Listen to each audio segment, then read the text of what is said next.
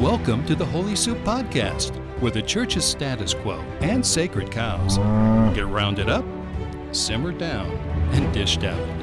And now, here's your chief cook, author, innovator, filmmaker, and founder of Group Publishing, Thom Schultz. Welcome to Holy Soup, where we take on the sacred cows and sometimes declare the emperor has no clothes. Matter of fact, this is the capital of fearless conversation, and today's topic is one that provides plenty of fodder for that. We're talking about the idea of the end times, Armageddon, even the uh, possible presence of the Antichrist. Are the current happenings in Syria signs of the coming end? Is the Antichrist roaming the streets as we speak? Well, some are reluctant to talk about this stuff, and others have turned this subject into a veritable cottage industry. But one thing's for sure when it comes to prophetic writings in the Bible, people find a lot to disagree about. In some churches, preaching about the end times is a well, it's a frequent main event. In others, the subject just never really seems to come up, or it's or it's treated as a taboo subject. Well, who's got it right?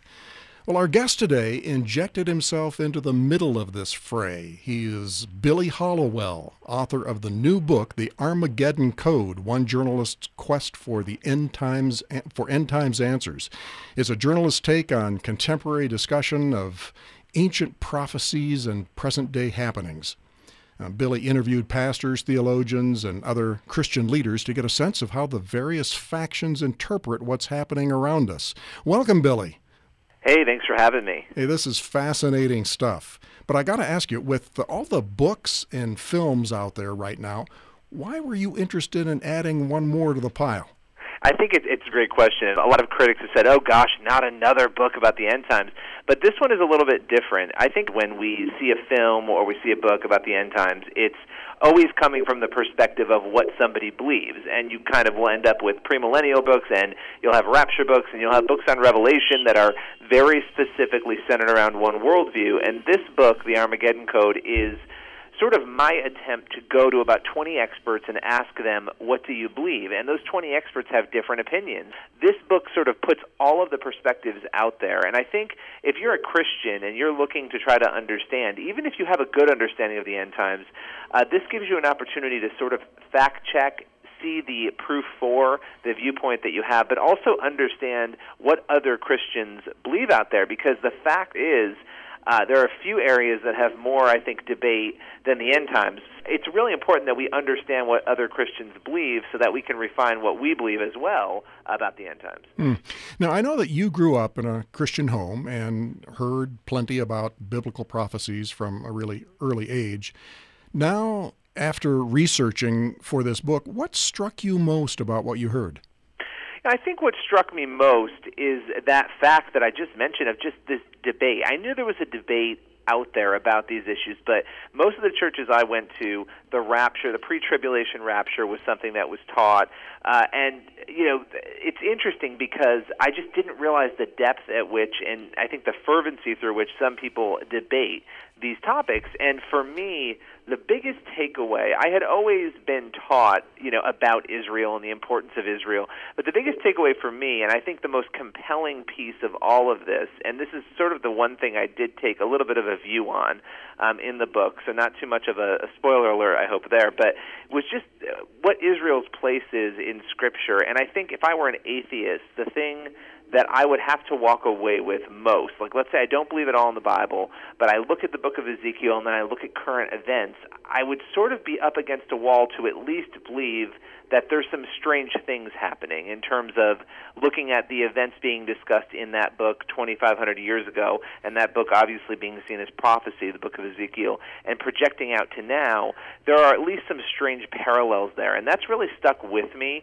Many people I interviewed who said, no, no, no, that prophecy in Ezekiel has already been fulfilled. But it is fascinating to have the reformation of Israel happening after 1948, um, having this notion of Persia being an enemy of Israel. Of course, there's a history there, uh, and there are things that happened long ago, but there are current things happening that relate to that, and I find that really fascinating. Mm.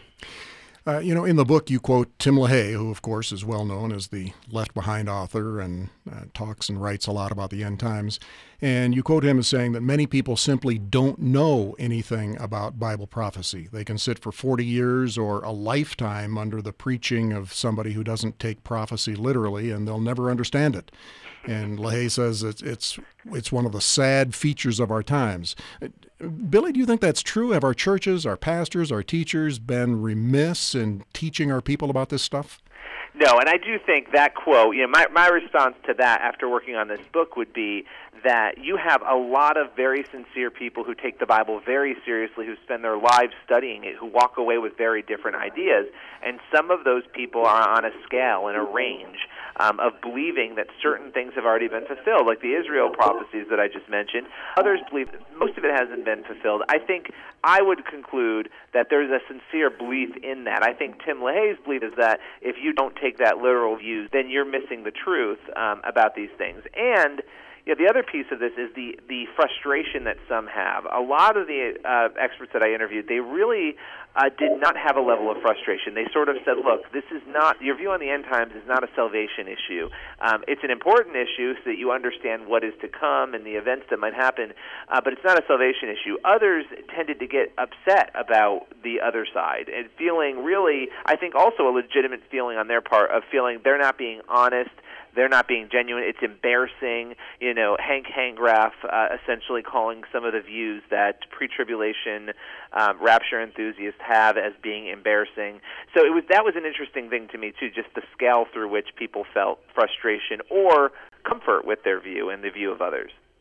Yeah, well, I, many pastors just avoid avoid this stuff uh, because it's uh, the whole discussion has taken on kind of a goofy patina that's yeah. been that's been perpetrated by well, some religious figures who have predicted dates and times for the world to end, and then uh, obviously later that turned out to lack a little bit of credibility. And and now we have iterations such as the the red moons theories, and I'd yes. like to touch on that a little bit. In your book, uh, you described the the blood. The blood moons theory is based on the idea that a tetrad, a, a rare series of four lunar eclipses, occurring only on Jewish holidays over a two year period, could indicate that something profound is about to happen involving the state of Israel. And uh, you quote John Hagee, who uh, said that God is trying to tell us something. Uh, he wrote a book called uh, Four Blood Moons and also came out with uh, what what I would describe as a rather hokey movie of the same name. Is is all of this helping us have an intelligent discussion about the Bible's prophetic writings? Do you think? You know, I think that's a great question, and that and that is towards the end of the book. And the reason I chose, I know some people say, "Why did you include it?" It really became such a big phenomenon for people, and we had I had spent a lot of time covering it, and I have personally expressed some of my doubts and confusion over that theory. I do, look, there are a couple of interesting elements of it, but there's also uh, a Jewish calendar that, of course, some of those holidays are going to fall when they fall because of how the Jewish calendar is is put together. It it's in, it's an intriguing theory, but I think we spend so much time getting obsessed with certain details of things that you, know, you sometimes walk away, and I think the outside world looks at it, and it is a little hokey. I think with the end times, what has happened is some of the interpretations, the predictions. I mean, you have the Harold Campings of the world mm-hmm. who have again predicted dates and done exactly what we're not supposed to do. I think the danger with the end times, and this the blood moons could fall into this. I think is that you know when we obsess over those details and we obsess over perspectives that we have, uh, we sometimes miss the boat on the the idea that some of this is deliberately cryptic, and that is a term that a number of people who I interviewed use to talk about the end times and saying we can't be 100% sure. You know, a lot of people talk about some of these things like they're 100% sure.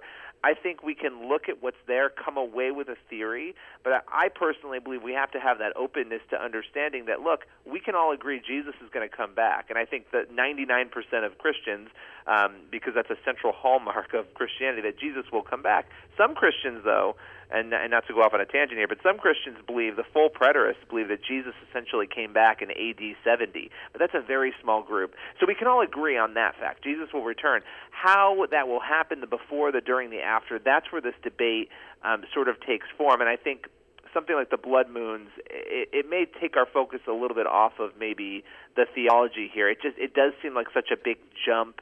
And you kind of the question I've always had about the blood moons is, well, why is there so much? You know, why do we have to think so hard to look for a sign?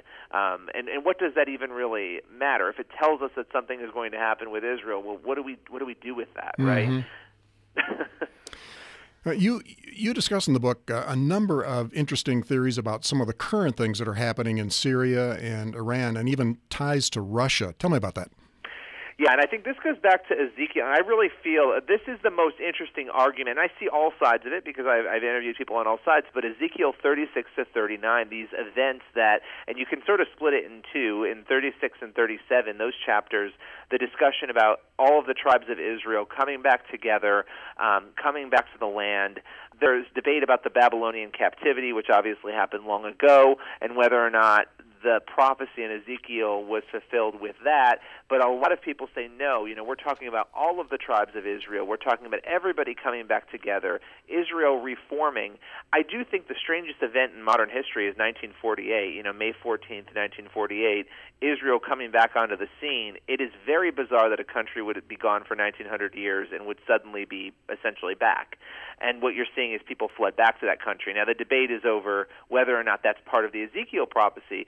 But the second part of that would be um, chapter 38 and 39, this discussion about Persia, this Gog and Magog, and we and we don't really know who Gog, the leader of Magog, which we assume is a country, um, who those who those figures would be. Uh, some would say Magog will be Russia because it's described as a nation to the north, um, and some would say Gog could be, I guess, if if this were happening today, let's say it would be Putin, but whoever is leading Russia. This is one of the theories that there will be an invasion, an attempted invasion into Israel, and that there will be a coalition that Persia is listed as the first country in that coalition would be part of.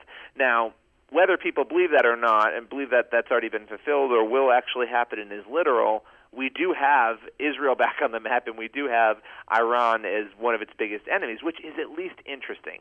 Uh, I think you know if we're looking at it, you, your eyebrow raises a little, and you say, okay, well, maybe it's by chance that that is happening, and uh, I don't know, it's it's kind of odd, but the Syria piece, you go to Isaiah and Jeremiah, and there's a verse about Damascus uh, being in ruins, a heap of ruins being destroyed. Now, what we see happening in Syria has raised some eyebrows since 2013, and some people have said, well, is this biblical prophecy unfolding? Is Damascus going to be destroyed? I do think critics would say, well, look, Damascus has been attacked many times in the past.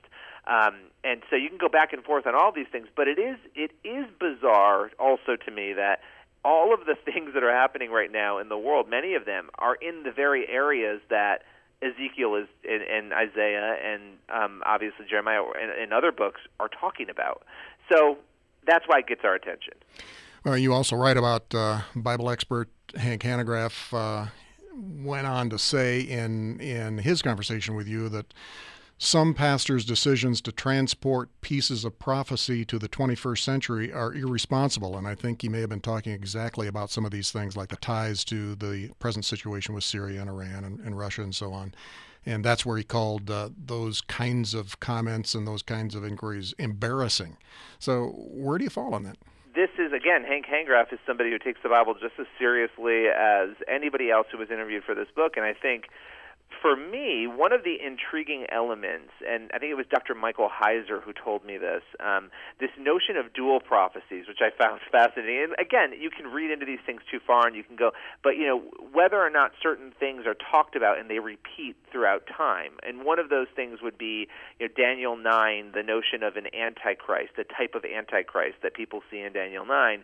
You have Jesus in the New Testament pointing back to what Daniel talked about. You then have this discussion about the beasts in Revelation Revelation, and not everybody believes that all the that the beasts are connected, obviously, to this notion of an antichrist. But you know, dual prophecies that was something that sort of fascinated me, and I thought, huh, that is that is interesting. Why that would be the case, I don't know. Why you would have repeated events happening over time that are very similar, I don't know. I think Hank Hanegraaff is very genuine in what he believes. I think um, for me I just again I go back to that. What kind of gets me and it makes me wonder and I, and I'm just all about trying to you know trying to figure these things out but not obsessing over them because I'm comfortable with us not knowing right? Um, and before I, I answer, I think the other part of the Hank question, one of the things that um, Michael Heiser said that I thought was very fascinating was looking back to the Old Testament and talking about Jesus' first coming. A lot of the de- like if Jesus hadn't come yet, we look back to all of those verses, it might be very confusing. They're disjointed, they're sort of strewn throughout these prophecies about the Messiah. But now we have the we have the ability to look back and say, "Oh, okay, we see how who it was. We see that it was Jesus and he fulfilled those things and it makes sense now." We don't have the same ability with the end times to obviously look back because ha- some of this stuff hasn't happened yet. Obviously Jesus hasn't returned yet. We can't quite look back and say, "Oh, these verses make sense now." We don't have anything to compare them to. So it's a little difficult and i think the that prophecy sort of operates that way. For some reason there's that mystery there. Um, so that's what opens the door to people like hank having very different views from people like greg laurie or or others in this debate. Um, you know, is it embarrassing? I wouldn't use a word like that because I I'm not entirely sure what's going on there. It it is strange to me that again the same key players 2,500 years after a book was written are still on the scene having similar issues it seems obviously there isn't an invasion but very similar issues going on as to what was happening at that time that is interesting i hmm. think you know another uh, uh, object or, or, subject that you bring up in the book is the Antichrist. Now, what did you hear from leaders about the the whole prospect of the Antichrist? As, and I think of as world events today heat up and the political season is in full swing, we hear people speculating about the presence of the Antichrist and and uh, is the Antichrist in, in government right now or running for office right now? Uh, what did you what did you find out about that? Yeah, I think, well, and this is another area. It's similar to the rapture and date setting, where people throughout the past 2,000 years have tried to name people. They'll say, oh, that person's going to be the Antichrist, or they'll try to say, I mean, specific people, or they'll say, well, it's going to come from the Catholic Church, it's going to be the Pope. You know, they, they come up with these projections that, that we have no basis for any, and we're not supposed to be projecting people and dates. Um, and we shouldn't even be consumed or concerned with that, but yet people do sometimes go too far with it. I do think we look at the modern culture and things are feeling very disjointed, very disconnected. We are feeling a lot of Christians like the moral center is has sort of just imploded or exploded and you know people are turning away from God and you look at the political season and my gosh I had a friend who was joking the other day and and with a, with a hint of seriousness and said, you, know, you look at who the candidates are at this point, and you kind of walk away saying, "Wow, it's going to be so easy for an antichrist to rise at some point." I kind of laughed at that, but I do think um, that there is such a fascinating discussion, and the word antichrist, first of all.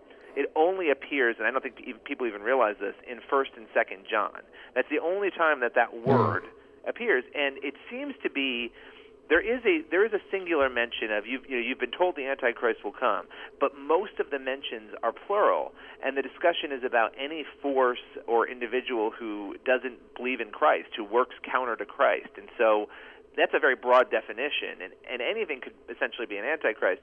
But when you look at Daniel and you look at, at Jesus' words pointing back to Daniel, it seems to talk about a, a figure, a singular figure. Um, but people would say, well, Antiochus, you know, when he went in and and defiled the temple, Antiochus would have been what Daniel nine was prophesying, and and then you, you can go through. For, there, there are explanations for each of those mentions. I think the big piece is Revelation 13, the, the beast of the sea, uh, and then there's also the beast of, of the land, which the beast of the land is the false prophet. But when we talk about that beast of the sea, it's it's really fascinating because that's the tie that uh, especially premillennialists and others will they'll point back and they'll say the beast is the antichrist and this is another part of that discussion continuing on from daniel 9 uh, so yeah what i found was that there's obviously a lot of debate there as well but we did a survey and we asked three questions and one of them was about the antichrist and that survey was of pastors. What do pastors believe? Mm and really about half of pastors, it was 49%, believe that a future figure, Antichrist, one singular Antichrist, will rise. And so the other half is divided among a variety of viewpoints on, on whether the Antichrist is an institution and not a person. Uh, but in half of churches, we could assume then, and, and I would point out there are also liberal and conservative churches in here and pastors in that survey. About half do believe that there will be that future figure. Mm.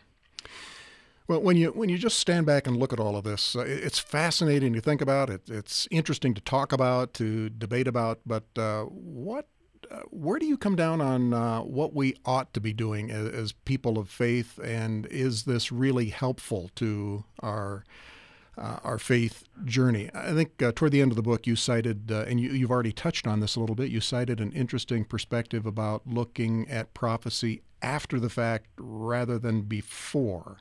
I think we need to focus on the hope at the end of this. When we talk about the end times, we lose the hope so much. And the hope is Jesus coming back. That's what we all agree on, right? Uh, that he will come back and that there will be a second coming and that there will be a new heaven and a new earth. And we can have the debate about what that will look like. We really don't know. But this notion of a second coming and, and making things right and how things will eventually look, that's the hope sort of at the end of the tunnel. I think it's important for all of us not to obsess over these details, for all of us not to become consumed and to fight and battle each other out. I think it is important, though, on the flip side of that, to have knowledge and information to understand where Christians are, com- where our fellow Christians are coming from. You know, you've got 36% of pastors saying, you know, that they believe in um, a rapture, right? A pre-tribulation rapture. But then you have a lot of other ideas. 18% talking about a post-tribulation rapture. It's important to know that because it helps us sort of understand the theology and the perspective. But I think we have to find that balance of not obsessing over it. Uh, because look what we believe about Jesus is obviously the most essential and important thing um, in this world, in this universe, and this is a part of that. You know, you know, the end times is a piece of that, but we can't let it become the only piece of our theology. Uh, we just need to strike that balance, I think. Well, it's important to, to talk and to think about this stuff, and, and it is fascinating for sure. Well, here at, at Holy Soup, we believe in fearless conversations, and for topics like this one, uh, Group Publishing has created a group discussion series called Fearless Conversations. You can find more about that at group.com or your favorite retailer.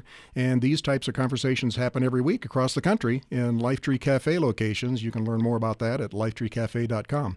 Thank you, Billy. Uh, your Thank book, you very much. The Armageddon Code, available now at uh, retailers and Amazon and other online retailers. And uh, we'll have to have you back, unless, of course, you get raptured first. well, I would, I would love to come back, and we'll see if the rapture happens, and, and we will see. But I would encourage people to also go to endtimesanswers.com. Thank you, Billy. We'll see you next time around on uh, Holy Soup Podcast. Thanks a lot.